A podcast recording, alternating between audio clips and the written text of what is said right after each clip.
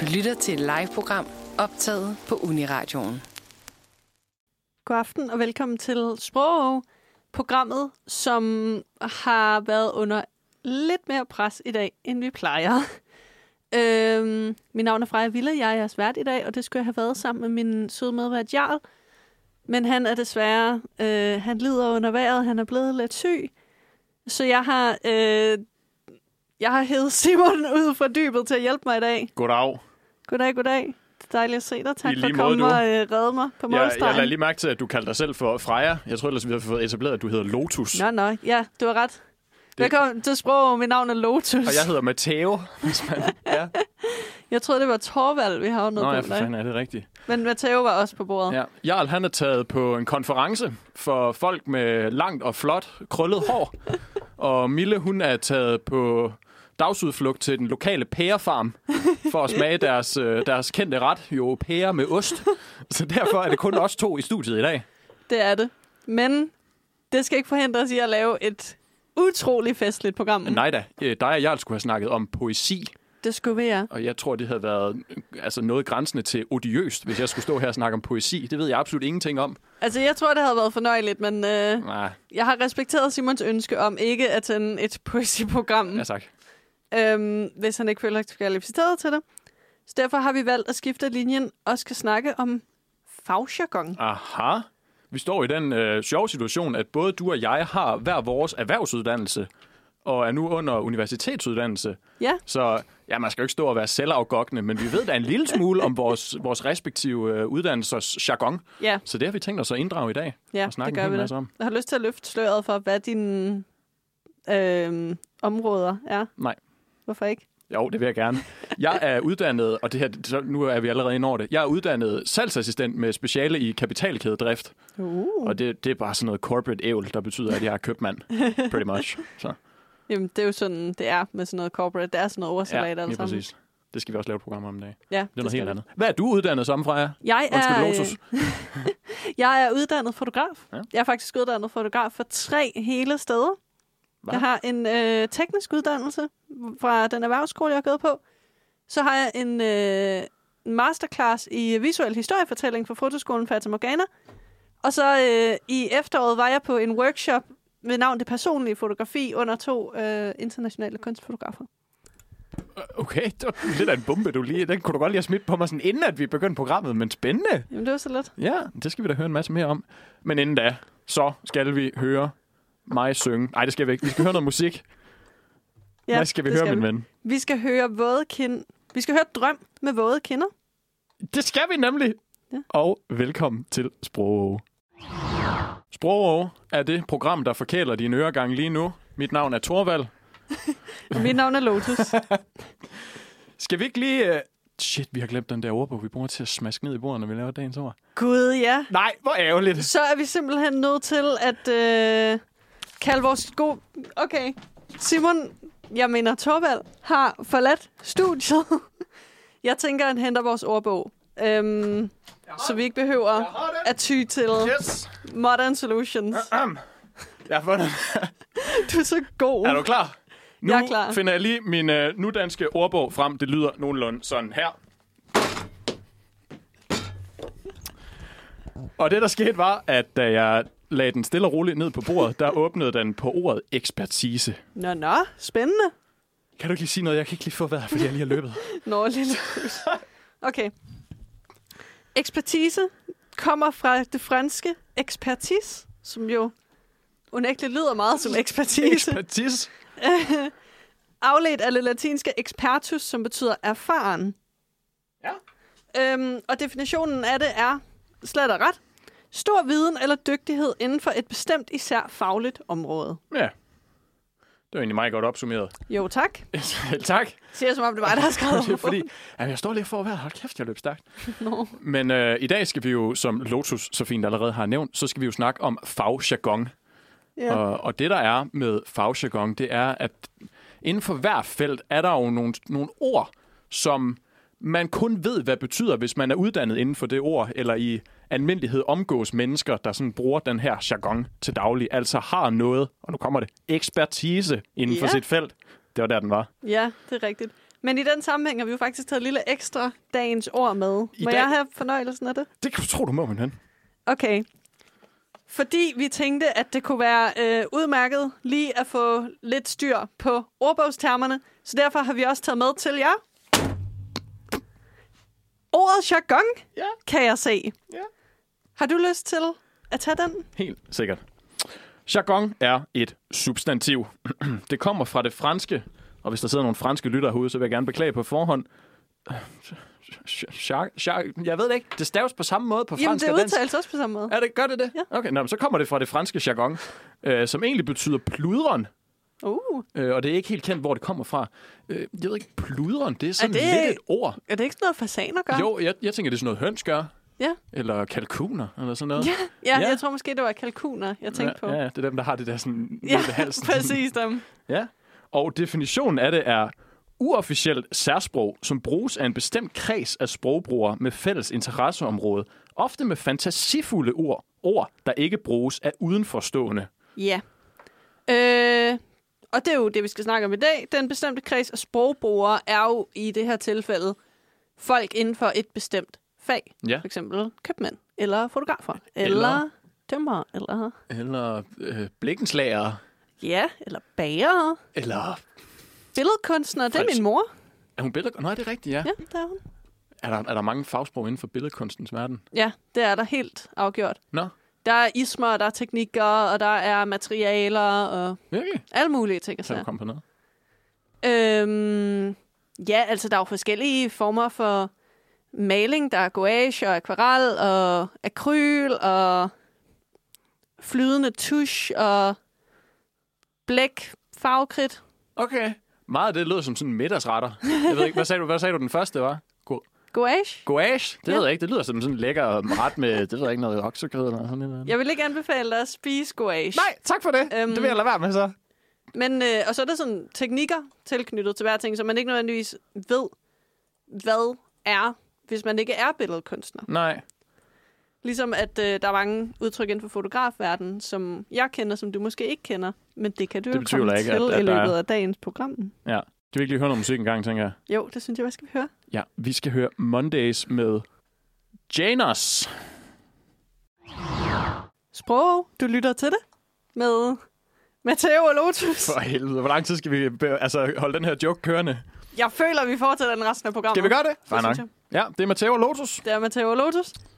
Programmet, som ikke vil ophøre med at finde sproglige ting og sige om de underligste afkår af samfundet. Absolut. Og i denne gang, uh, denne gang er afkrogen af samfundet, vi udforsker jo fagjargon. Ja, det er det. Hvad skal vi egentlig bruge fagsprog til? Ja, det er jo et godt spørgsmål. Tak. Øhm, en ting, vi kan bruge det til, er øh, til at øh, simplificere eller præcisere kommunikationen inden for et fag. Ja. For eksempel hvis øh, nu jeg var, øh, helt hypotetisk, håndværker. Det er jeg ikke. Mine hænder er alt for smukke og sarte til den slags. øhm, men hvis jeg nu siger, at jeg var håndværker, Aha. Øhm, måske endda en, der øh, færdes på en byggeplads.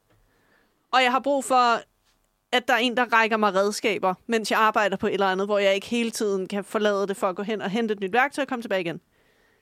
Så er det øhm, ikke så fedt for mig, hvis jeg skal beskrive værktøjet, jeg skal bruge hver eneste gang. Nej, og, nu, og du sagde det her tidligere i dag, og jeg stjæler den fra dig skamløst. Det gør du bare. Der er jo en parallel til det, vi sagde i vores navneprogram med, at det ville være enormt besværligt, hvis man hele tiden skulle beskrive, hvad det var, man tiltalte, på samme måde som hvis man skulle give en fysisk beskrivelse af folk, når man tiltaler dem. Ja. Ja. Derfor er det nemmere, at det bare har et navn. Eksempelvis et vatterpas. Ja, for eksempel. Den, den der sjove, aflange ting, der har sådan en eller anden form for væske, og så en boble inde i midten, som jeg synes var mega sjov at lege med, da jeg var beknejt. Prøv at tænke på, hvis jeg skulle Åh. sige det hver evig eneste gang, at jeg snakkede om et vatterpas Ja, så vil der blive, ikke blive bygget så meget for tømmer, fordi de vil bruge deres tid på at ja, det ved jeg ikke, snakke forbi hinanden. Ja. Øhm, især hvis, altså det er jo sådan et klassisk vatterpas, men der er jo også nogen, der, øh, altså håndværkere, der er begyndt at bruge sådan nogle øh, laservatterpas, som overhovedet ikke ligner et normalt vatterpas. Nej, Øhm, hvor de sådan skal begynde at stå og beskrive formen på det, eller hvad det ligner, ja. eller Ja. sådan. Og hvis deres kollega er ældre, skal de måske beskrive det på en måde. Hvis den er, deres kollega er yngre, skal de måske beskrive det på en anden måde. Mm-hmm. Og det vil bare blive et big old hassle. Så det er meget federe bare at have en sådan et ordforråd inden for faget, Ja. så man kan sige, at jeg har brug for et vatterpas, jeg har brug for en papegøjetang, jeg har brug for whatever det nu er. Og ja. så Ja. kan det gå lidt hurtigere. Det har vi også i fotograffaget, men det kommer jeg til at snakke Ja. ja. lidt mere om senere. Så, Så ikke alene simplificere og præcisere det sproget, det gør det også mere effektivt. ja, Så det man gør bruger mindre tid på at ævle og mere tid på at arbejde. det. Ja, det er det.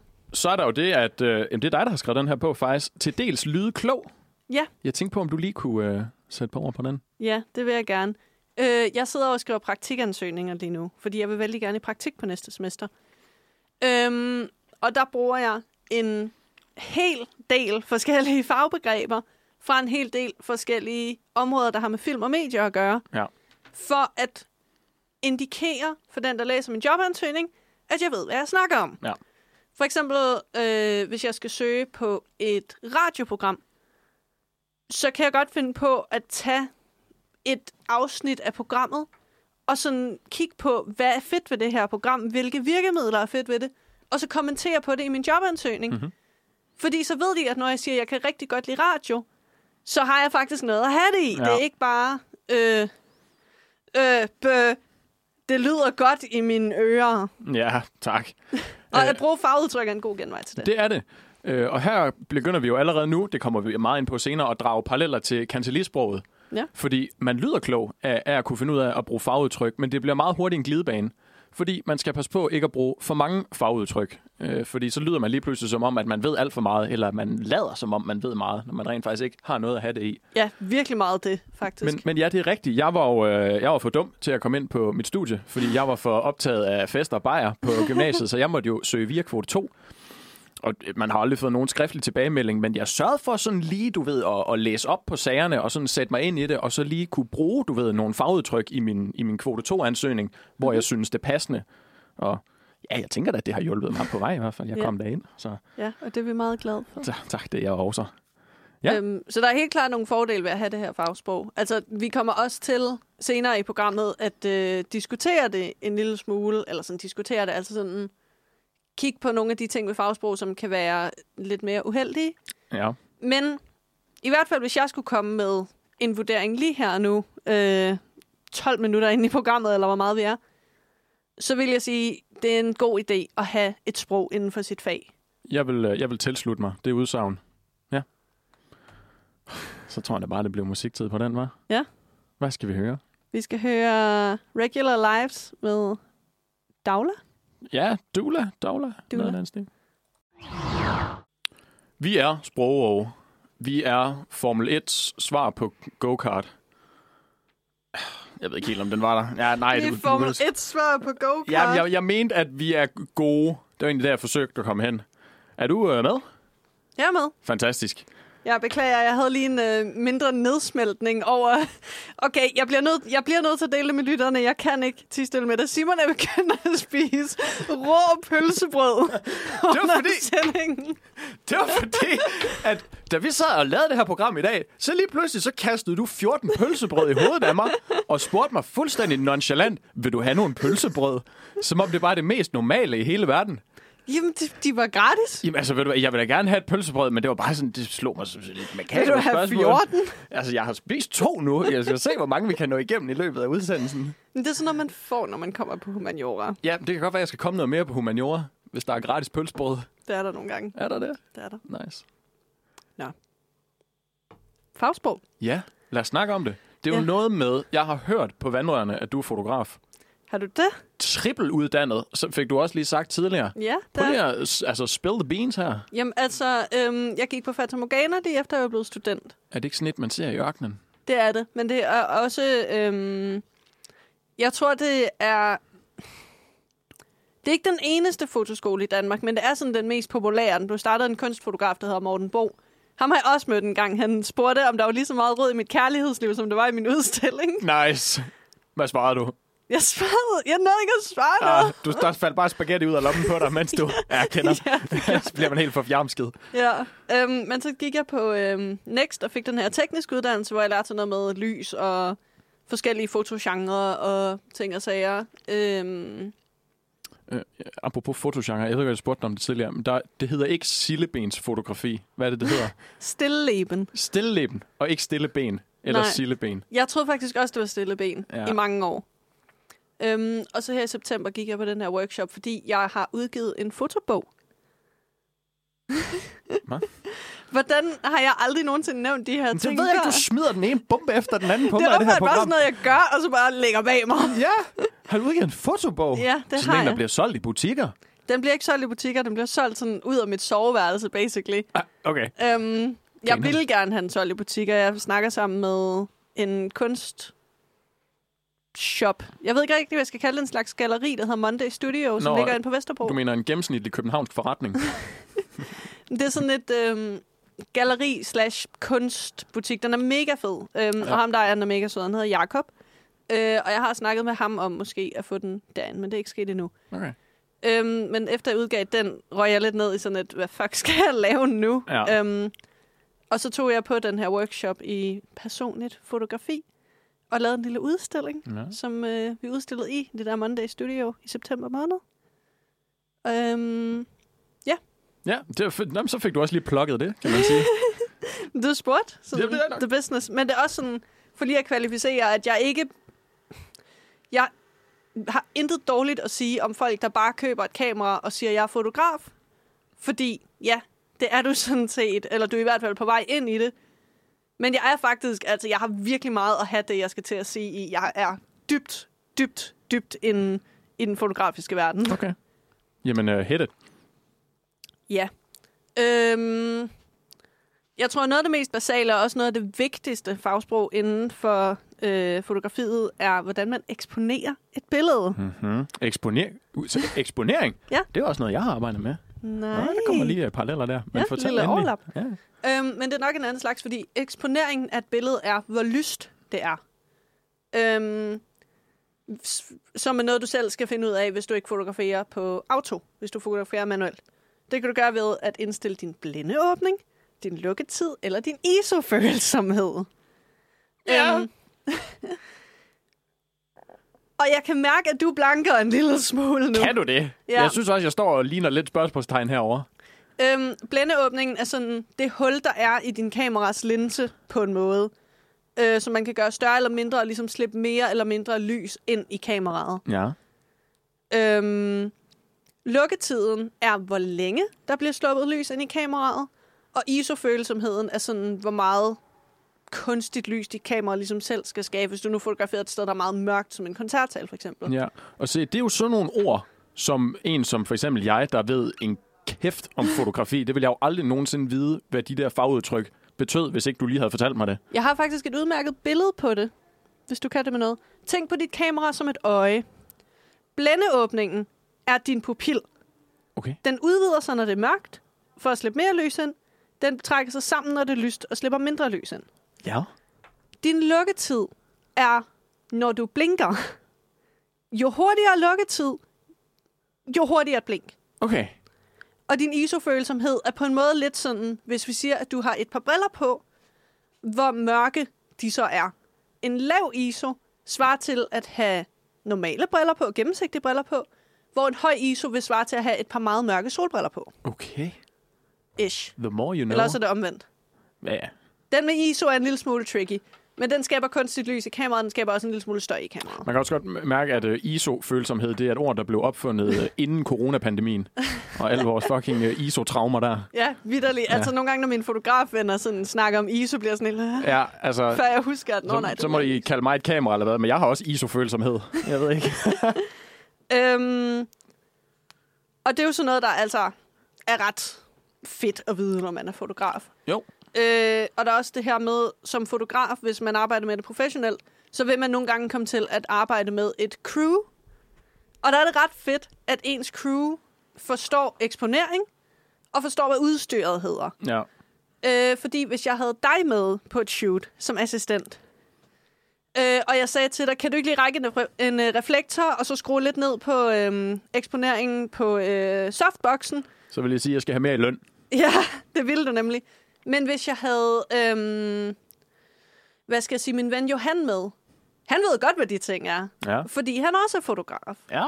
Så det bliver meget mere effektivt. Jeg behøver ikke sige til dig, den der øh, ting, der er på størrelse med et surfboard, og ligner lidt, at det er lavet sådan noget tinfolie, Okay, jeg, som er jeg, den reflektor jeg er. tror måske gerne, jeg vil med dig på sæt alligevel en dag. Det lyder Jamen. meget fedt. Du skal være så velkommen. Nice. Øhm, og så synes jeg også, det er værd at nævne kunstfotografer, fordi det er en altså fucking genre af mennesker. Ja, og det er sådan nogen, der færdes i økologiske yogastudier og drikker chia-grød til morgenmad eller sådan noget. Eller Øhm. spiser. de kommer faktisk i mange afskygninger. Nå. Øh, og det kan blive... Altså, jeg kunne fylde et helt program med bare at snakke om kunstfotografer, men ja, det skal jeg nok lade være Det med. var også ekstremt fordomsfuldt og jysk, det jeg lige fik sagt der. Kunne jeg godt lige sådan, hø- da jeg hører. Men, men ja. Det er okay. Øh, men det der, jeg sagde med min, øh, ham der Morten Bo, der spurgte, om jeg havde lige så meget rod i mit kærlighedsliv, som jeg havde i min udstilling. Det er et rimelig normalt stykke feedback at få af en kunstfotograf. Er det det? på den her workshop, jeg var på i september, øh, eller kursus, det er personlig fotografi, havde jeg en underviser, der hed Mathias Frøslev. Han er en meget, meget, meget, meget fed fotograf og en rigtig venlig fyr. Nå, altså, Men han, på- er, han er fed, eller? Øh, han er god. Han er ah, på den dygtig. måde. Yes, okay. Øhm, men på, jeg tror det var anden dagen, eller sådan noget, øh, der havde jeg besluttet mig for, at mit projekt skulle handle noget om øh, kroppen, og kroppe, og sådan at kigge på kroppe og sådan noget. Øh, så jeg havde taget nogle øh, selvportrætter med, hvor jeg ligesom bare sådan ligger på min seng, eller hvad det var. Ja. Øh, og jeg havde smidt det der mig på øh, væggen med en projektor, og vi kiggede på det. Og Mathias, som ligesom var min vejleder, kiggede på det sådan lidt stille og sådan... This picture makes me feel like it's taken off a lover by a lover. Make me want to be your lover. Okay. Jeg var Okay. sådan, damn, Mathias. Og sådan, Jeg kan ikke lige finde ud af, om det er godt eller skidt. nej, det kan du ikke, men det kan jeg, Okay. fordi jeg er vant til det. Ja. Altså sådan, hvis man kommer udefra og hører det, så lyder det jo profoundly creepy. Øh, Jo, jo, det gør det først og fremmest, men at du siger, at billedet er taget af en elsker, eller billedet forestiller en elsker, der er taget af den andens elsker. Altså sådan, det er en person, der har fotograferet sin elsker. Ja. Jeg kan ikke finde ud af, om det er et kompliment eller en fornærmelse, hvis man siger det. Det han mener er, at billedet har meget intimitet og Ah. ah. følsomhed i. Uh. Og at han gerne vil se mig komme i kontakt med mere af den intimitet og følsomhed. Okay. Så det han mener, når han siger, make me want to be a lover, er, kom i, altså vi vil gerne til intime billeder, eller intime billeder, Ja, ja. billeder med følelse i, og ja. Ja. med nærhed i, og med det sådan kærlighed i, vel, dybest Er, set. er det typisk sådan, man snakker imellem fotografer? Kunstfotografer er lidt Kunstfotografer, de er en genre for sig selv. sådan. Ja. Så de siger ikke, det her billede er godt. De siger, giv mig lyst til at gå i seng med dig. Nogle gange. Okay. Det er en Øhm. meget sådan, speciel måde at tale til hinanden på. Altså, to minutter senere kiggede vi på billeder af blomster, taget af en anden meget dygtig kunstfotograf, der hedder Lina Genius, hvor min anden underviser var sådan, You just want to make love to that flower. Ja, Og jeg var sådan, damn, det er bare det, vi snakker om i dag. okay. Man skal bare elske med folk og blomster og det hele. Det er ikke det, al fotografi er, men det er bare sådan en måde at tale om det på, som lyder crazy, men som jeg på en eller anden måde forstår alligevel. Ja, ja. Helt sikkert. ja. Har du mere at tilføje? Øh, det afhænger af, om du vil høre mig gå på en lille kunderand. Altså, hvis ikke du gør det, så skal jeg nok gøre det. Så. Okay, jeg lader dig få den lange kunderand, og så tager jeg bare en kort en. Ej, men skal vi ikke tage en kollektiv kunderand, og så, så lukke den her? Jo. Kollektiv kunderand Fedt. efter Did Amanda med Did You Get That? Du lytter til Sprog, programmet, som blev øhm, rimelig steamy i sidste speak. Det var ikke lige min mening. hold op, altså. Ja, Jeg har jo lige fået et koldt bad. Jeg lavede en jarl ud at tage et koldt bad og tænke på, hvad og her. bedt til, hvor her er. Sådan en bedste borger, som jeg nu engang er. Ja. Nå, Simon, Det er mig. Din Nej, tur. det er ikke mig. Hvad snakker du om? det er rigtigt. Matteo, Ja, tak. din tur. Som jeg fik nævnt tidligere, så er jeg jo uddannet... Øh, Salgsassistent med speciale i kapitalen. det betyder bare, at jeg er købmand. Øhm, jeg er uddannet butiksassistent, pretty much. Og inden for butiksverdenen er der sådan øh, et helt særligt sprog, med, øh, man taler. Der er, der er mange sådan nogle sjove slangudtryk, blandt andet. Vores varer, de bliver jo leveret på paller. Mm. Øh, så man siger, når, når middagsleveringen kommer, så siger man, nu kommer palle. God gamle. Åh, Ja. ja man har sådan lidt et, øh, vil sige, et ambivalent forhold til Palle. Det er ikke altid, man lige magter, at han kommer. Men øh, kommer, det gør han nu engang. Men det, det jeg, gør man jo nogle gange. det, jeg egentlig vil øh, gennemgå i dag, det er knastør øh, detaljteori. Nej, det er det ikke. Øh, men der er noget, noget, noget teori inden for salg, og hvordan man sælger til forskellige mennesker. Øh, og lige netop den måde, man sælger på, er jo afhængig af sproget. Ja. Fordi vi skal moderere vort sprog alt efter, hvad det er for en type mennesker, man står og snakker med. Ja? Ja. Så nu tænker jeg, nu, nu gennemgår vi bare lige sådan nogle forskellige kundetyper, og så tænker vi lige sådan, hvordan har vi egentlig tænkt os at snakke til dem her? Det synes jeg lyder hyggeligt. Der er den kundetype, der hedder ildsjælen. Ja. Og ildsjælen er kendetegnet ved at købe økologisk, ved at gå i genbrugsforretninger, ved at gå med næsepiercing og spille ukulele og hedde Lotus til fornavn. Jeg skulle lige til at sige, jeg synes, du kigger på mig på sådan en måde lige nu. ja, det er fordi, min ven, du er lidt en ildsjæl. Og det er godt. Det er et kompliment. Jo, tak. Jeg står altså også ved min øh, økologiske havregryn og, Det skal du også. Og din plantemælk. og min plantemælk. Og dine økologiske chiagrødder. Men sæt nu, at man står, fordi som sælger er det jo mit arbejde lynhurtigt at finde ud af, hvad er det for en type menneske, jeg står og snakker med. Hvad foretrækker de i, i produkter? Hvad er deres levemåde? Øh, hvad for nogle type madvarer kan de godt lide osv.? Og, så videre. og så skal jeg moderere mit sprog, således at jeg får solgt mest, og jeg får solgt på bedst måde og giver kunden den bedste oplevelse. Så for eksempel, hvis nu at jeg stod og solgte noget havregryn til dig, så vil jeg jo helt sikkert fremhæve, at de her havregryn, de er økologiske. Jeg vil nok også fortælle dig, at de vil gå godt til nogle økologiske rosiner, eller noget økologisk plantemælk, eller at du vil øh, redde en øh, landsby et eller andet sted, hvis du købte de her havregryn. Ja. Så har vi levemunden. Øh, og nu har vi lige snakket om, at du lever op til fordommen på ildsjælen, men jeg lever op til fordommen for levemunden, fordi levemunden, han lever for at spise. levemunden, han kan rigtig godt lide god mad, og han kan også godt lide at lave god mad. Og det lyder som dig. Jamen, jeg elsker at lave mad, og jeg elsker at spise mad. Det har jeg Så. så. hørt. Sæt nu, at øh, jeg får identificeret, at jeg står og sælger til en levemund, så vil jeg jo fremhæve kødets kvalitet.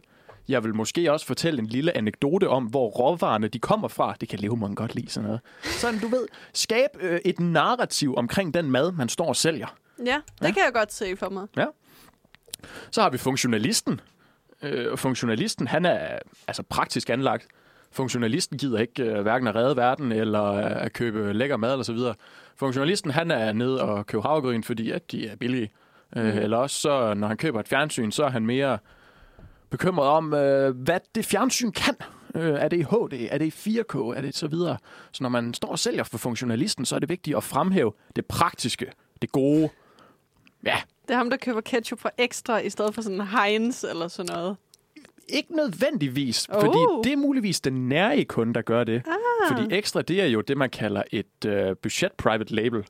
Okay, Ja, nu bliver det også... spændende. Nu ramte du ramte på. Kan du mærke, jeg kommer i gang nu? Så skal Jamen, vi det se, er hvad jeg da snakker. kun glad for. Ja, nej, ekstra, det var et, øh, jeg tror, det er Coops private label. Øh, men det er jo kendetegnet ved, at det er billigt. Ja. Øhm, så man kan sige, at funktionalisten vil måske købe billigt, men vil først og fremmest ved salget vil de fokusere på, hvad er det, den her vare, den kan. Mm. Det er det, der er som sælger af min, øh, min, øh, min opgave at fremhæve. Fascinerende. Ja, tak. Så har vi den snaksalige kunde.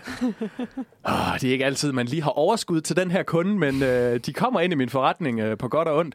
Hvem er snaksalig i Føtex dog?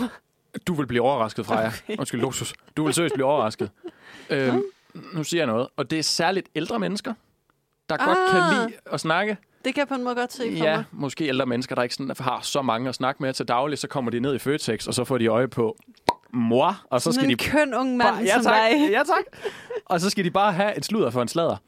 Og det, der er med den snaksalige kunde, at jeg bliver nødt til at bruge mit sprog på den måde, at jeg rent faktisk ikke nødvendigvis snakker om de varer, jeg forsøger at sælge, men spørger ind til, hvordan det gik med at spille golf i weekenden, eller hvordan hendes barnebarn har det, eller altså alt muligt, der ikke handler om salget. Fordi den snaksalige kunde baserer sin øh, salgsbeslutning på, hvor god snakken var med sælgeren. Nej, hvor fascinerende. Ja. Excuse me. Så har vi den nære kunde. Min, altså min, min favoritkunde, fordi jeg er selv en kæmpe nære røv. Så det, det synes jeg er så fedt. Det synes Øhm. jeg er altså lidt et sådan karaktermor mod dig selv. Nå, Det, nej, ved du hvad, det er jo rigtigt, så det kan jeg lige så godt stå og sige. Øh, Jeg, jeg foretrækker ikke at bruge penge, medmindre at det er nødvendigt. Eller hyggeligt, det kan også godt overtages. Men Hyggeligt er også nødvendigt. Jamen, det er det rigtigt. Men den nære kunde vil eksempelvis, som du sagde tidligere, købe øh, ekstra.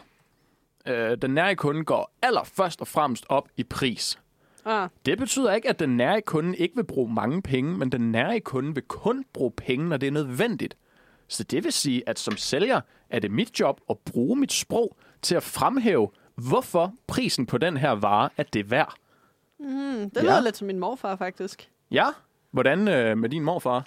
Altså, han er sådan en, der øh, holder tilbudsaviser fra sådan noget Netto og Fakta og hvad det nu er, der ellers ligger i nærheden af, hvor de bor. Øhm, og sådan læ- aktivt læser i dem og ser, hvad de gode tilbud er, og så ligesom vælger, hvilken butik skal han handle i dag, baseret på, hvor han ligesom kan spare mest.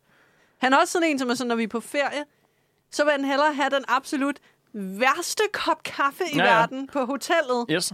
sådan på hotelværelset, fordi det koster sådan 5 kroner eller sådan noget for et af de der instantbreve, end han vil købe en sådan kop kaffe på en eller anden smuk plads i den by. Ja, fordi det er ikke nødvendigt. Nej, Og og, og det penge gør er min penge. mor sindssyg. Ja, godt.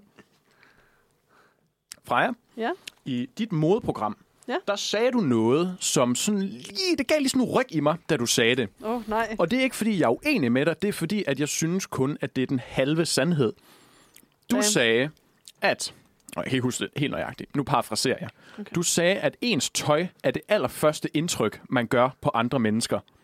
Ja, Og det er ikke forkert, men det er heller ikke hele sandheden. Fordi inden for salgsteori, der findes der noget, der hedder 5 gange 20 reglen okay. Og det handler ikke nødvendigvis om sprog, det her, men det handler om kommunikation. Altså, sprog er jo også kommunikation. Altså, jeg vil sige, jeg fik trukket mode ind på det basis, at det er kommunikation, så det er Ja. ja. helt fair, Fedt, at du bringer fedt, det fedt. op. 5 gange 20 reglen er noget, man som sælger bruger for at gøre det aller, aller bedste indtryk på kunden.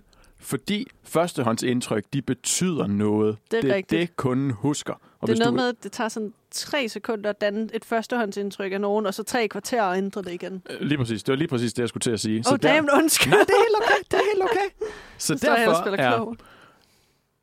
Du får den lige her. Uh. 5 gange 20 reglen er de første 20 sekunder. Og det er jo ikke hugget i sten. Det kan også være de første 3 sekunder. Hvis du for eksempel slår nogen i hovedet de første 3 sekunder, så tænker jeg, at førstehåndsindtryk er sådan rimelig cementeret. Det er rigtigt. så er det de første 20 skridt. Hvordan går du? Øh, er du foroverbøjet? Har du rettet ryggen? Øh, hvor kigger du hen? Og så videre. De første 20 centimeter. øh, og den, den, den, den er sådan lidt mærkelig, ikke? Men det kan jo være øh, for eksempel ansigtet øh, målt oppefra. Sådan de første 20 centimeter, du ser af ansigtet. For eksempel. Den er, så- den er sådan lidt flyvsk, ikke? Ah ja, jeg elsker de første 20, 20 cent- centimeter. Det er også det er min yndlingsdel af ansigtet. Så er det de første 20 bevægelser, du foretager dig. Mm. Øh, hvis nu du starter med at... Igen, hvis du starter med at slå nogen, det er sådan lidt, lidt et radikalt eksempel, men øh, hvis nu at øh, du møder nogen, der står og danser, så tænker du, "Uh, de er måske en, øh, en glad person, de er i godt humør, eller sådan et eller andet. Ikke? det er rigtigt. Og så er det de første 20 ord, der bliver sagt, og særligt den her, tror jeg er vigtig. De første 20 ord, du siger til en kunde, er virkelig sådan med til at afgøre, øh, om du overhovedet får lavet et salg øh, i første omgang. Mm. Ja. Det kan jeg godt se for mig. Og igen, altså det hele det går ikke hånd i hånd. Altså som det der med de første 20 cm, den er sådan lidt mærkelig, ikke? Men sådan, man, man, det er sådan en, en lidt en suppedas, der bliver lagt sammen, så man siger, de, sådan, de her, 20, de her 5 gange 20 ting, det er sådan det, der er med til at skabe det her førstehåndsindtryk. Ja, Og så vil jeg tage dit øh, argument med beklædning og sige, at den ligger måske sådan lidt ovenover. ja. For man kan ikke rigtig sige de første 20 beklædningsgenstande. Det er sådan lidt. Jeg vil også sige, det er med udgangspunkt i, altså som sælger, ikke? Ja. Fordi altså, sælgere har jo ofte en uniform på. Så det er, altså, jeg bliver nødt til at holde lidt fast i den. Jeg vil våge at argumentere, at det allerførste folk registrerer ved dig, hvis du står i en butik, og nogen kommer ind, og de får øje på dig, det er, han har uniform på, han er sælger. Og så kommer de andre ting. Jo, det er jeg helt enig med dig i. Men som sagt, så kan man jo ikke sige meget mere end det. Fordi de er jo som, sagt, eller de er jo som udgangspunkt lidt neutrale, de der uniformer, ikke? Ja. Og så kan man sige, jo jo, så får du måske øje på, at de er ansatte dem her, og så træder 5 gange 20-reglen i kraft. ja. Ja. Ja. Skal, altså, skal Det var for at stick to my guns. Ja, men det er så fint. Det er så fint. Det skal du også. Skal vi lige, skal vi lige hate på nogle kunder? Altså noget kundebashing? Ja, d- lad os komme med noget Nu har jeg kundebashing. sagt en hel masse ord. Vil du ikke lige... Uh... Det vil jeg gerne. Altså, det er jo to forskellige sådan, subsets af mennesker, vi dealer med her, fordi, altså, eller, hvad skal man sige, i din verden er det folk, der kommer ind i din butik, og i min verden er det sådan nærmest mig, der skal komme til dem og tage billeder af dem. Ja. Øhm, jeg oplever rigtig, rigtig, rigtig ofte, når nogen gerne vil hyre mig, at, øhm, de, eller hyre mig, hyre en fotograf, at de skriver et opslag på Facebook, som er sådan, vi søger en fotograf til vores øh, søns kom, øh, konfirmation, Vi ser gerne, at du er til stede og aktiv og i arbejde fra klokken øh, 10 om formiddagen til klokken 2 om natten. Øhm, What? noget af den stil. Og vi ser også gerne, at du laver sådan lidt video, og vi vil gerne have noget i stil med de her billeder. Der er altid sådan nogle mega overpolerede billeder, og øhm, vi, du kan få 200 kroner en flaske vin, og så kan du selvfølgelig få exposure. Ja, tak. Altid. Og jeg bliver fucking gråhåret af det. Fordi det er bare sådan, altså for en fotograf er det bare sådan en ordsalat. Ja, ja. Sådan, okay, video er et helt andet felt Ja. end stillbilleder. Og I vil gerne have de her billeder, som jeg måske skal købe udstyr for 100.000, for sådan at kunne opnå. Og I vil gerne have, at jeg er aktiv på arbejde i 14 timer. Og det kan jeg få 200 kroner og, Og en flaske vin. expo- og en flaske vin Glem ikke en flaske vin. og exposure for. Ja. Altså, det er Den holder ikke. nonsens. Ja, der er det, for man en lige skal fotograf. tænke sig om. ja. Jeg, altså, jeg har ikke lige været ude for netop den situation, men sådan, jeg kan godt genkende parallellerne til... Man kan sige, en af grundene til, eller en af de sådan lidt mere overfladiske grunde til, at jeg valgte at forlade købmandsfaget, det er, og det har jeg også sagt før til jer det her, tror jeg, at sådan, jeg kan ikke finde det øh, i mig selv, sådan øh, rent mellemmenneskeligt, empatisk, kan jeg ikke finde det. Og, og kigge folk i øjnene, når de bliver sure på mig, f- fordi jeg ikke har flere havregryn, eller sådan et eller andet, og så sige, det er jeg godt nok ked af. Fordi, Nej, hvad skal du stille op med det? ja, Du er bare sælger, jeg jo. forstår godt, at det er frustrerende. Det gør jeg virkelig. Det er nederen at tage ned og købe noget, eller for at købe noget, og så har de det ikke. Men venner, jeg der handler ind i detailhandlen, okay, det er ikke de ansatte skyld, okay? Vi er bare ansatte. Vi for... Det føles lidt som sådan, hvis, der, altså, hvis man følger med i en serie, som lige pludselig kører ud af en eller anden historietråd, man ikke bryder sig om. Og så bliver man sur på skuespillerne. Ja, præcis. Ja, præcis. Lad nu Hvad? være med det. Det er okay at være frustreret, men lad nu være med at tage det ud på de ansatte, okay? Ja. For, og jeg kan, slet ikke, jeg kan slet ikke rumme det der. Og det er jeg godt nok ked af, at du ikke kunne få din havregryn i dag. Det er godt nok ærgerligt, at der ligger otte nettoer inden for en kilometers omkreds, du bare kan køre i, men jeg har ikke nogen havregryn. Nej, nej! Skal du have ud og have noget luft? Jeg Simon? tror måske, øh, skal vi lige åbne det der vindue lidt mere, og så øh, høre noget musik. Ja. Hvad skal vi høre? Vi skal høre, var det kunstneren, jeg skulle sige først? Ja. Vi skal høre Where Did Nora Go med It Will Come In Time. Sprog er i dine øregange, hvor Freja lige har smidt den absolute altså, atombombe på mig i pausen, at hun var med til øh, Melodi Grand Prix i 2005, fordi hendes far, som er møbelsnedker, lavede et møbel. Ja. Og det var det år, de havde ko-tema, fortæller du mig. Jeg ved ikke. Jamen, jeg, kan- jeg tror, det var 2005. Jeg var i hvert fald ret lille. Men det var det der tema, hvor der var sådan helt mange køer i scenografien. Med sådan solbriller på og sådan noget shit. Please sig, din far havde lavet en ko eller sådan et eller andet. Dog ikke, han havde lavet en øh, donut-sofa, kind of. Det var sådan nærmest et sådan metal-skelet. Jeg tror, som jeg tror var fyldt ud med et eller andet sådan blødt noget, og så var det trukket sådan noget øh, stretch-stof udenom. Var det kofarvet? Nej, det var det ikke. Det var orange. satans. Han havde det med på en eller anden møbelmesse også. Ah, Fuck, kan jeg hvor sejt huske ude i alligevel. Bellacenteret. Ja, det er meget cool. Øh, og så fordi han havde det til børne-MGP, var de sådan, hey, har du børn? Ja. Og så sagde han, ja, han datter, sådan, har hun lyst til at komme med backstage Ja, ja, ja. på MGP? Det havde jeg. Det var sådan lidt weird, vi sad sådan på gulvet, men det var meget hyggeligt. I sad på gulvet. Ja, I fik ikke engang en, en ko-sofa eller sådan et eller andet at sidde i. nej, det var var lidt mærkeligt. funky, men det var også meget hyggeligt, og øhm, et godt minde at have, og det er sådan en sjov ting, jeg lige kan trække Ja, ja, ja. ja. op af hatten nogle gange. Ja. Vi snakkede egentlig om øh, fagsprog i det her øh, udgave af Sprogmorgen, var det ikke sådan? Ja, det gjorde vi. Apropos min far og hans fag som møbelsneker. Ja. Øhm, og nu til noget helt andet end Og- min og far nu og hans til noget fag helt som andet. møbelsneker. Jeg læser jura. Ja, Nu, nu gør jeg det der igen, hvor jeg ikke sådan helt ved, hvor jeg skal starte, og så siger jeg bare noget. snork. Ja. Jeg går på universitetet. Det gør du også, min ven. Det gør efter jeg. vi har forladt vores respektive erhvervsuddannelser. Korrekt. Og det, jeg har lagt mærke til ved jura, det er, at jeg synes, det i, altså endnu mere end på min øh, købmandsuddannelse er præget af fagsprog. Ja, det kan jeg forestille mig. Ja. Øhm, og jeg synes også, at min uddannelse, og det er måske også fordi det er på, ja, hvordan skal jeg formulere det, det er på sådan et lidt højere fagligt niveau, måske, end købmandsuddannelsen. Ja. Jeg synes, der er flere af de ord, jeg lærer, der virker ufremkommelige, medmindre man sådan konkret ved, hvad det betyder. Hvis jeg begyndte at sidde og flex øh, de her fagudtryk, som jeg har lært over for ja, det ved jeg ikke, whomever- whomever, der, der ikke lige har læst jura, så vil de nok ikke vide, hvad det er, jeg snakker om. Hvorimod, hvis jeg bruger købmandssprog og siger, jamen, øh, jeg, jeg har eksponeret nogle varer i butikken, så ved man nok godt, hvad det er, det betyder, ikke? Så ja. Ja. det har jeg lagt mærke til er en forskel. Ja, det kan jeg godt følge.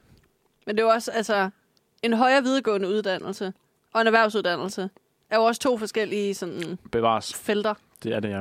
Øhm, og fagsproget begge to er vigtige, altså i, øh, hvad hedder det? Det er jo ret godt at være direkte kommunikerende, når man er sælger, fordi hvis man står og fyrer sådan noget øh, off i pyg af på kunderne, så forstår uh, de ikke, hvad vi snakker om. Var det lige et øh, throwback til dagens ord i kancelisprog, du lige... var det Fuck, da. kæft, hvor nice, mand. Det var så lidt. Ja. Øhm, men i jura er off i pyg en meget vigtig del af øh, faget, så vidt jeg kan forstå. Øh, Jamen, sagen er den, at det er jo ikke off i byg. El- Eller er det det? Det kan man jo argumentere for øh, begge veje. Men der bliver i hvert fald trukket paralleller til, til kancelisproget og vores program om det den her gang. Fordi der bliver brugt sådan en, en hel masse øh, ja, udtryk, hvor man er sådan lidt... Jamen for eksempel udtrykket lex specialis. Det var også det, jeg sagde tidligere i dag. Det, der er jo ikke Ja, nogen... hvad betyder det? Øh, jamen, det er sådan en, øh, en generel regel inden for jura om, at øh, en regel, hvis nu du for eksempel har lavet en familieretlig aftale, så vil, øh, så vil regler inden for familieretten, de vil altid have forrang frem for eksempelvis aftaleloven, hvis man skulle fortolke den der aftale.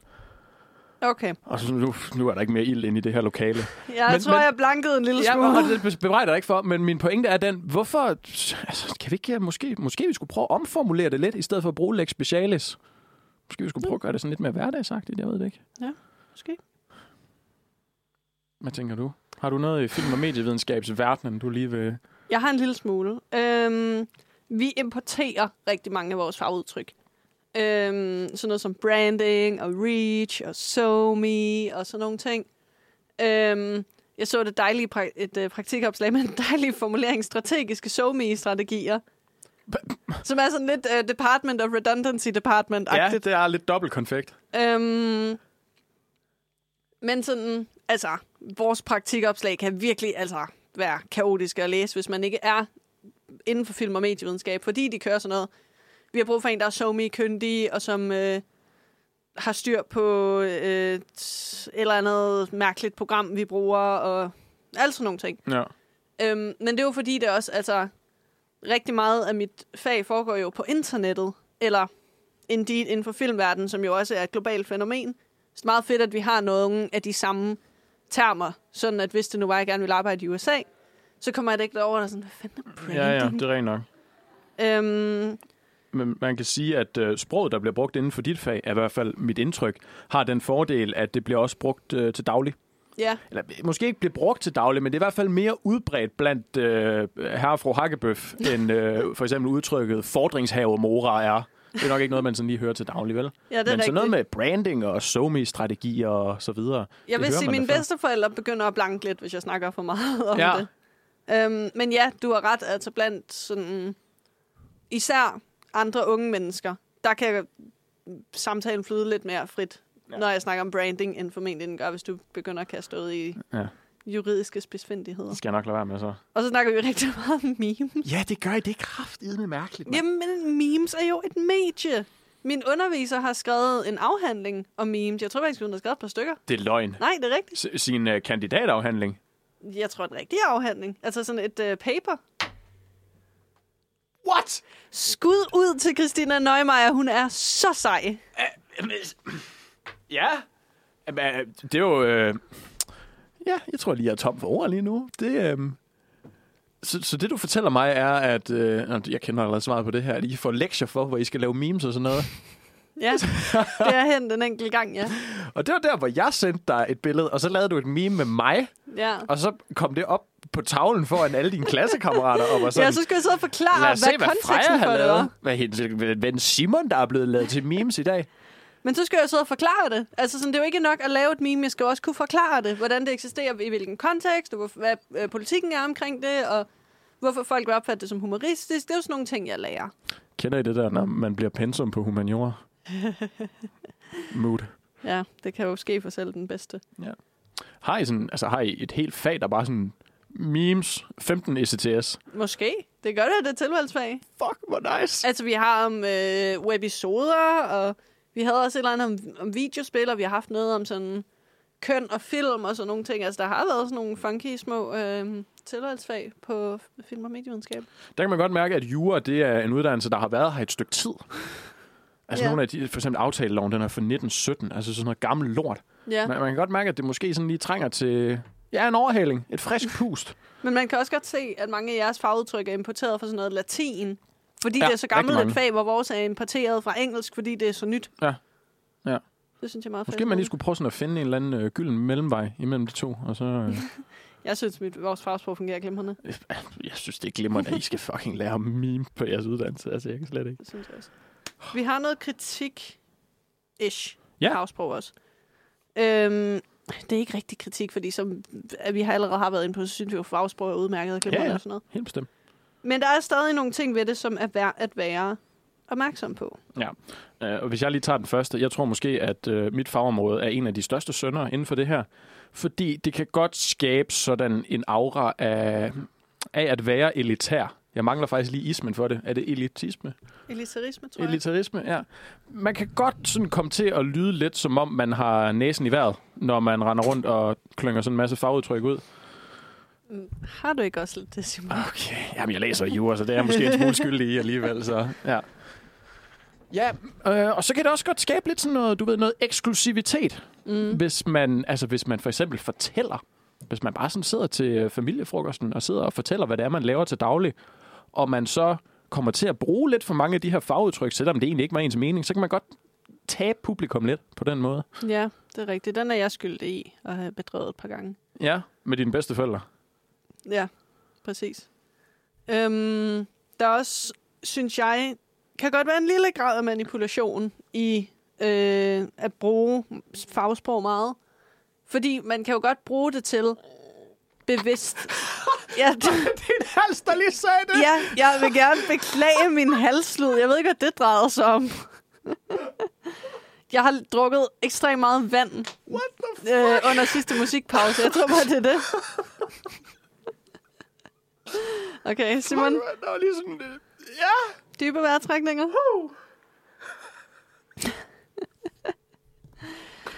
Okay. Det, jeg ville frem til, var, at hvis man øh, benytter så meget af sit fagsprog, Det var kroppens fagsprog, I lige hørte her engang. det var det. øhm, men så kan man godt... Øhm, altså, det kan man jo godt udnytte til at få folk til at altså tabe tråden en lille smule og bare stole på sådan, Nå, men de ved, hvad jeg snakker om, så det følger jeg bare. Sådan noget, for eksempel, når du er i Elgiganten, og du egentlig bare skal have en ny printer, og lige pludselig er der fået nye computer, og nye internetudbydere, og nye øh, teleselskaber og alt muligt. Ja. Fordi, øh, hvad hedder det, øhm, sælgeren måske har udnyttet lidt, at de ved, at du kommer og ved ikke så meget omkring, øh, hvad hedder det, øh, ek- elektronik, og så bare begynder at fyre det der øh, af, og sådan, hvor mange, ved du, hvor mange RAM din computer har, kan jeg Ja. spørge ind til dit teleselskab og sådan noget, så lige pludselig er man sådan helt, "Åh, det kan jeg ikke overskue, jeg lytter bare til, hvad han siger, det er sikkert rigtigt nok. ja, det var jo faktisk med øh, Operation X, lige netop det, der du sidder og siger, Uh. hvor øh, sælgere, de blev... Eller så var det Power. Jeg vil, jeg vil ikke call nogen ud, men der var i hvert fald øh, en forhandler af elektronik, hvor sælgerne de blev instrueret specifikt i, at øh, så skulle de få kunden til at tro, at det at opsætte fjernsynet derhjemme, det var en øh, timevis lang og uoverskuelig proces. Og så hvis de bare lige betalte 1000 kroner, så skulle Elgiganten nok gøre det for dem. Hvor i virkeligheden, så tog det halvanden minut at at sætte op derhjemme. Ja. Det er lidt, lidt løsket. Ja. Men på den anden side, nu må jeg lige øh, gå den anden vej her. Fordi det er rigtigt, at man kan godt bruge det til sådan lidt, øh, ja, at manipulere. Øh, Det er jo et lidt træls ord, men det er jo rigtigt nok. Man kan Ja. bruge det til at manipulere sine kunder med. Men på den anden måde, eller på den anden side, så skal man også øh, bruge, som sælger i hvert fald af min erfaring, så skal man altså også sørge for at bruge sin fagudtryk, men sørge for at bruge dem, øh, når det er passende, og sørge for ikke at bruge dem for meget. Fordi man bliver nødt til at have, eller i hvert fald udstråle en eller anden form for autoritet, når man er sælger. Man bliver nødt til at, at man bliver nødt til at fremstå som om, at man ved, hvad det er, man snakker om. Ja, så hvis det bliver for meget ordsalat, så kan det være, godt være, at kunderne tror man på, at det ikke går, man ikke rigtig ved, hvad man snakker om. Lige præcis. Så Det kan jeg godt se for mig. Øhm, og så kan det jo også altså, være mega intimiderende at bryde ind på et nyt felt, hvis man synes, at fagsproget virker meget indviklet. Mm-hmm. du bland, nævnede blandt andet øh, eksemplet med radioen her. Ja. det Ja. ja. gjorde jeg. Og, vil sige, og prøv at der er slet ikke noget til Uniradioen her. De er alle sammen så søde, og der er de lange, udførlige, velskrevede guides til det hele. Ja. Men der er stadigvæk meget med, hvordan man håndterer teknik, øh, og den her mixerpult og mikrofonerne, og alle de her sådan, udtryk, som, Ja. ja. som folk, der har været her i overvis, de sådan bare går og kaster omkring sig. ja Jeg kan i hvert fald sådan huske på min forskellige første dag. programmer og- Ja, ja. Øh, du skal lige åbne ASIO, og så skal vi lige sørge for at være inde på den der, nu kan jeg ikke lige huske, hvad den hedder, den der gør, at man kan gå live og så videre. Ja, den hedder Bot. Hedder den bot? Ja, Hvordan staver du til det? B-U-T-T. Nå, Ja, bot! I cannot make this up. Jeg vil faktisk gerne komme med endnu et lille self-call-out til mit fag og sige, at fotograffeltet er altså virkelig også anstrengende med sådan noget øh, fagsprog.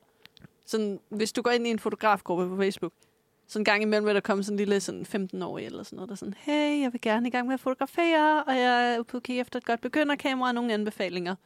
Og jeg tænker sådan, hvad brugte jeg dengang jeg begyndte at fotografere? Kan man stadig få det? Ja, det kan man. Øhm, så det kan de få, eller det kan jeg anbefale til dem, så det har jeg været ret glad for. Men der er altid en eller anden sådan 45-årig eller sådan noget, der hedder René, som kommer i kommentarerne. og Hedder han sådan- altid René? Jamen, det er sådan noget René, eller Ronny, eller Kenneth, eller sådan noget. Ja. Det er altid sådan nogle navn. Jeg, s- du- jeg, Dybe vejrtrækninger, min ven. men så kommer de med sådan noget, jamen, så skal du købe det her kamerahus til 27.000, og så skal du have det her objektiv til 15.000, og så skal du også have en lysmåler, en reflektor, og øh, to stativer, og øh, bla, bla, bla, bla, bla, bla, bla, og så fortsætter det bare. Hvor jeg læser det og tænker, jeg er eddermame en veluddannet fotograf efterhånden, og jeg bliver forpustet af det. Ja. Ja. Glem alt om, at 15-årige Elvira fra Skævinge kan forstå, hvad du snakker om ja, Ja, ja. ja. lige nu. Jeg vil gerne fortsætte ned ad det spor, men inden da, så skal jeg lige høre, hvad er et kamerahus?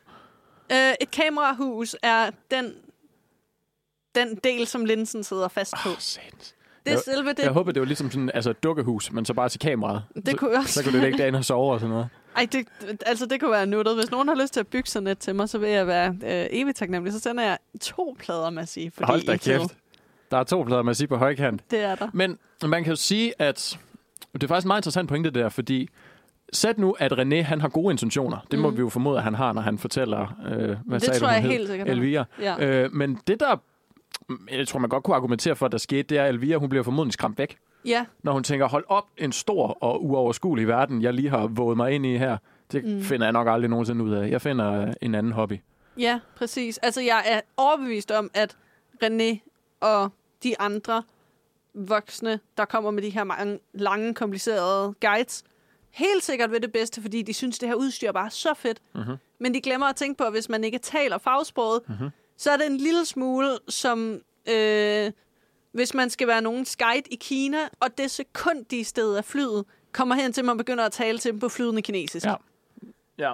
Altså, det, jeg tror, intentionen er der, om mm-hmm. at de gerne vil forstå dig, men de forstår dig ikke endnu. Og det har jeg sagt tidligere det her, nu siger jeg det lige en gang til. Endnu en gang, så kan vi drage paralleller til kancelisproget.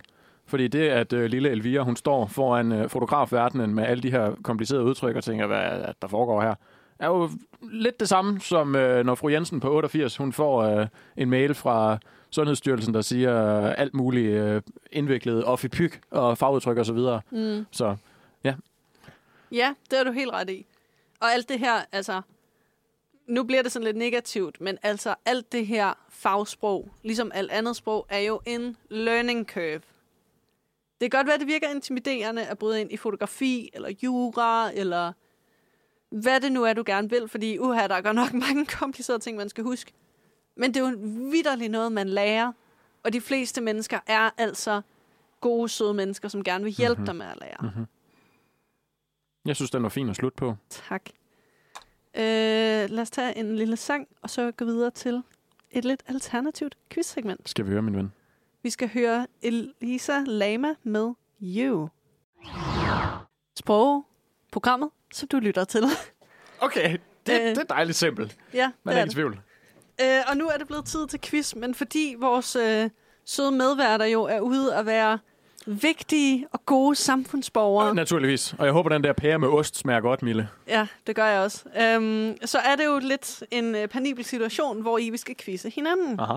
Så vi har simpelthen lavet tre spørgsmål til hinanden om vores respektive fagområder. Elsker. Ja, farområder. Elsker. Undskyld mig. Øhm, Jeg har snydt lidt. Jeg sagde egentlig, at jeg ville lave øh, et om film og medievidenskab. Jeg har bare lavet tre om at være fotograf. Hvad? Ja, det beklager jeg meget. Fuck. Øhm, hvordan har du lyst til at gribe det an? Skal det være sådan, at du får alle spørgsmål, og jeg får alle spørgsmål, eller skal det være sådan, at vi skiftes til at Jeg stille synes, vi skal hinanden? skiftes. Okay, hvem Du, starter? du starter. Okay, jeg starter. Hvad laver en editorial-fotograf? Tager billeder til busreklamer? Tager billeder til modemagasiner? Eller tager billeder til bogforsider? Editorial, det er sådan noget, man siger i forbindelse med magasiner eller med blade. Så jeg tror, jeg svarer modemagasiner. Står du fast ved det? Ikke når du kigger på mig på den måde og spørger mig. Er du sikker? Okay. Undskyld mig, Hans Pilgaard. Du skal ikke give mig second. Øh, altså, ja, jeg er sikker. Er, og det, er du- du er 100% sikker? Ja. Jamen, det er også rigtigt. Nå, det var derfor. Du vil gerne have mig til at skifte mening. Jeg ville bare se, om Dit du ville gøre skide det. Lille, ja. Okay, giv det til mig. Jeg har gjort, som vi aftalte, Freja. Ja, det beklager jeg meget. Inden for ledelsesteori, der er der en subgenre, som hedder konflikthåndtering. Øh, Okay. Og det er jo en helt videnskab i sig selv. Øh, Du ser jo, at din veninde skriver afhandlinger om memes. Der er også masser af folk, der skriver afhandlinger om konflikthåndtering. Mm. For at Min blive... veninde, det er min underviser. Nå, var det din underviser? Ja. Nå, det er sgu da det samme på humaniora, mand. Nå. For at blive en god konfliktmaler, så skal man kende til de forskellige type mennesker, der øh, opstår inden for konflikter. Fordi når konflikten den er åben øh, og anerkendt, så findes der fem typer personer inden for øh, ledelsesteori. Ja. Og det skal lige siges, det her, det har jeg læst øh, i en fagbog, der handler om, hvordan man er en effektiv leder øh, i en moderniseret og globaliseret verden. Øhm, hvilket er derfor, jeg, jeg, jeg synes, det her det er en lille smule kuriøst, men det finder du ud af lige om lidt. Der findes den undvigende skildpadde, den konkurrerende hej, den kompromissøgende rev og den samarbejdende ule. Så findes der personen, der tilpasser sig. Så det er altså den tilpassende X. Og nu vil jeg gerne have, at du fortæller mig, hvilket tilnavn den her person har fået. Er det den tilpassende teddybjørn, den tilpassende strus, den tilpassende løve, eller den tilpassende okse. Og det skal altså lige siges, det er pensum på universitetet, det her. Så det kan man jo tænke lidt over. Fantastisk. Jeg vil gerne lige sige, jeg troede faktisk oprindeligt spørgsmålet var, at jeg skulle finde ud af, hvilken en af de, sådan, de fire første dyr, du nævnte, som var noget, du havde fundet på. Nå, nej, nej. Så jeg var sådan... Hvad var det, den, øh, den med ulen var? Øh, den samarbejdende ule. Jeg sad vidt og lavede sådan, det må være den samarbejdende ule. Niks, den er god nok. Den er god nok, dog. Damn. Jeg tror, at det er strus. Du tror, det er den samarbejdende strus. Det tror jeg. Jeg kan med glæde afsløre, at det er den, sam- den undskyld mig, den tilpassende teddybjørn. Den tilpassede Man kan være, er det ikke nice? Åh, Så der er fire dyr, og så er der en teddybjørn. Af en eller anden årsag, jeg ved ikke lige. det er sgu da meget nyttet. Ja. Altså, jeg kan jo godt lide tøjdyr, så jeg er bare glad for, at det bliver... Altså, Altså. same. Ikke også? Så øh, skal vi lige se, der står 1-0 til mig her. Mm. Ja, ja, ja, ja. Og 0 til Freja. Så, Jeg, Ah, du. du. Videre. jeg tager lige et pølsebrød. Okay. Hvis jeg gerne... Vi kan, fakt- man kan godt argumentere for, at det her har både at gøre med film og medievidenskab og fotografi, fordi overlappet mellem de to fag er jo, at de begge to har med kamera at gøre. Mm-hmm. Mhm. Hvis jeg gerne vil have lav dybdeskarphed i et billede, hvad skal jeg så bruge? Øh, Fucking hvor herre. Er det en stor blændeåbning? Er det en langsom lukketid? Eller er det høj ISO-følsomhed? Hvad var det, du gerne ville have? Lav dybdeskarphed. Vil du have et lille hint og have forklaret, hvad lav dybdeskarphed øh, øh, nej, er? det er den første.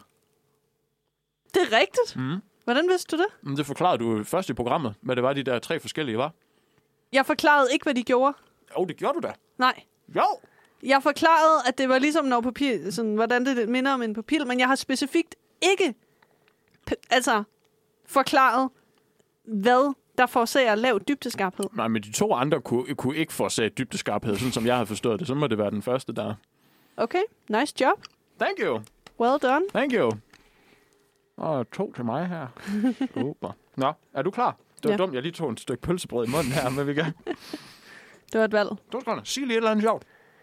Øhm, jeg ved ikke, hvad jeg kan sige, der var er meget, meget sjovere, sjovt. end at Simon spiser pølsebrød under var- vores sender. Det var min pølsebrød nummer syv, det der. Jeg begynder at få lidt sjovt i maven. Hold op med at spise pølsebrød. Aldrig. Er Jo. du klar? Ja, klar. Blake og Mutton Det er to personer, hvis navne jeg ikke vil klandre dig for, og aldrig nogensinde har hørt. Men de har udviklet et såkaldt ledergitter, okay. som man kan bruge til at vurdere ens egne eller andre leders lederevner. Det bliver vurderet på henholdsvis hensynet til medarbejderen. Det vil sige lederen, der er god til at sørge for, at der er lav konfliktniveau blandt medarbejderne, og at alle har det godt. Sådan en rigtig feel-good leder. Så er der hensyn til produktionen. Det er lederen, der er stringent, møder sine kvoter, er dygtig til sit arbejde og til at få medarbejderne til at gøre, hvad der skal gøres. Begge parametre bliver vurderet på en skala fra 1 til 9, hvor 9 er det bedste. Så hvis du er 9-9 leder, så er du mega nice. Den fejlfrie leder. Det, der inden for det her ledergitter kaldes for holdlederen.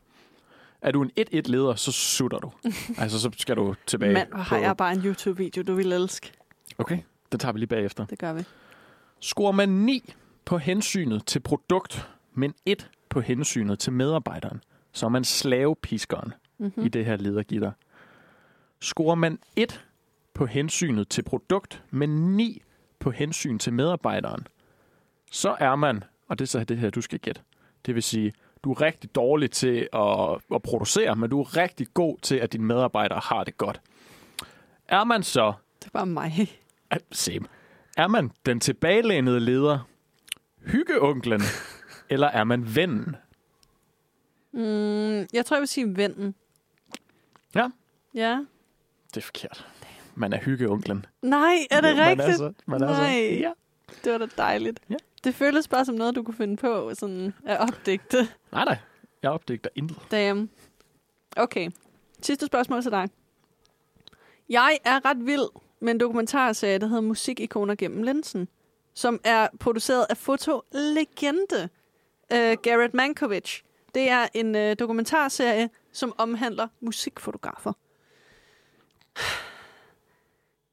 Jeg har lige sagt, Garrett Mankovic er en fotolegende. Det er naturligvis inden for musik. Det er derfor, han har produceret programmet. Okay. Hvilket band af disse er han blevet berømt for at fotografere?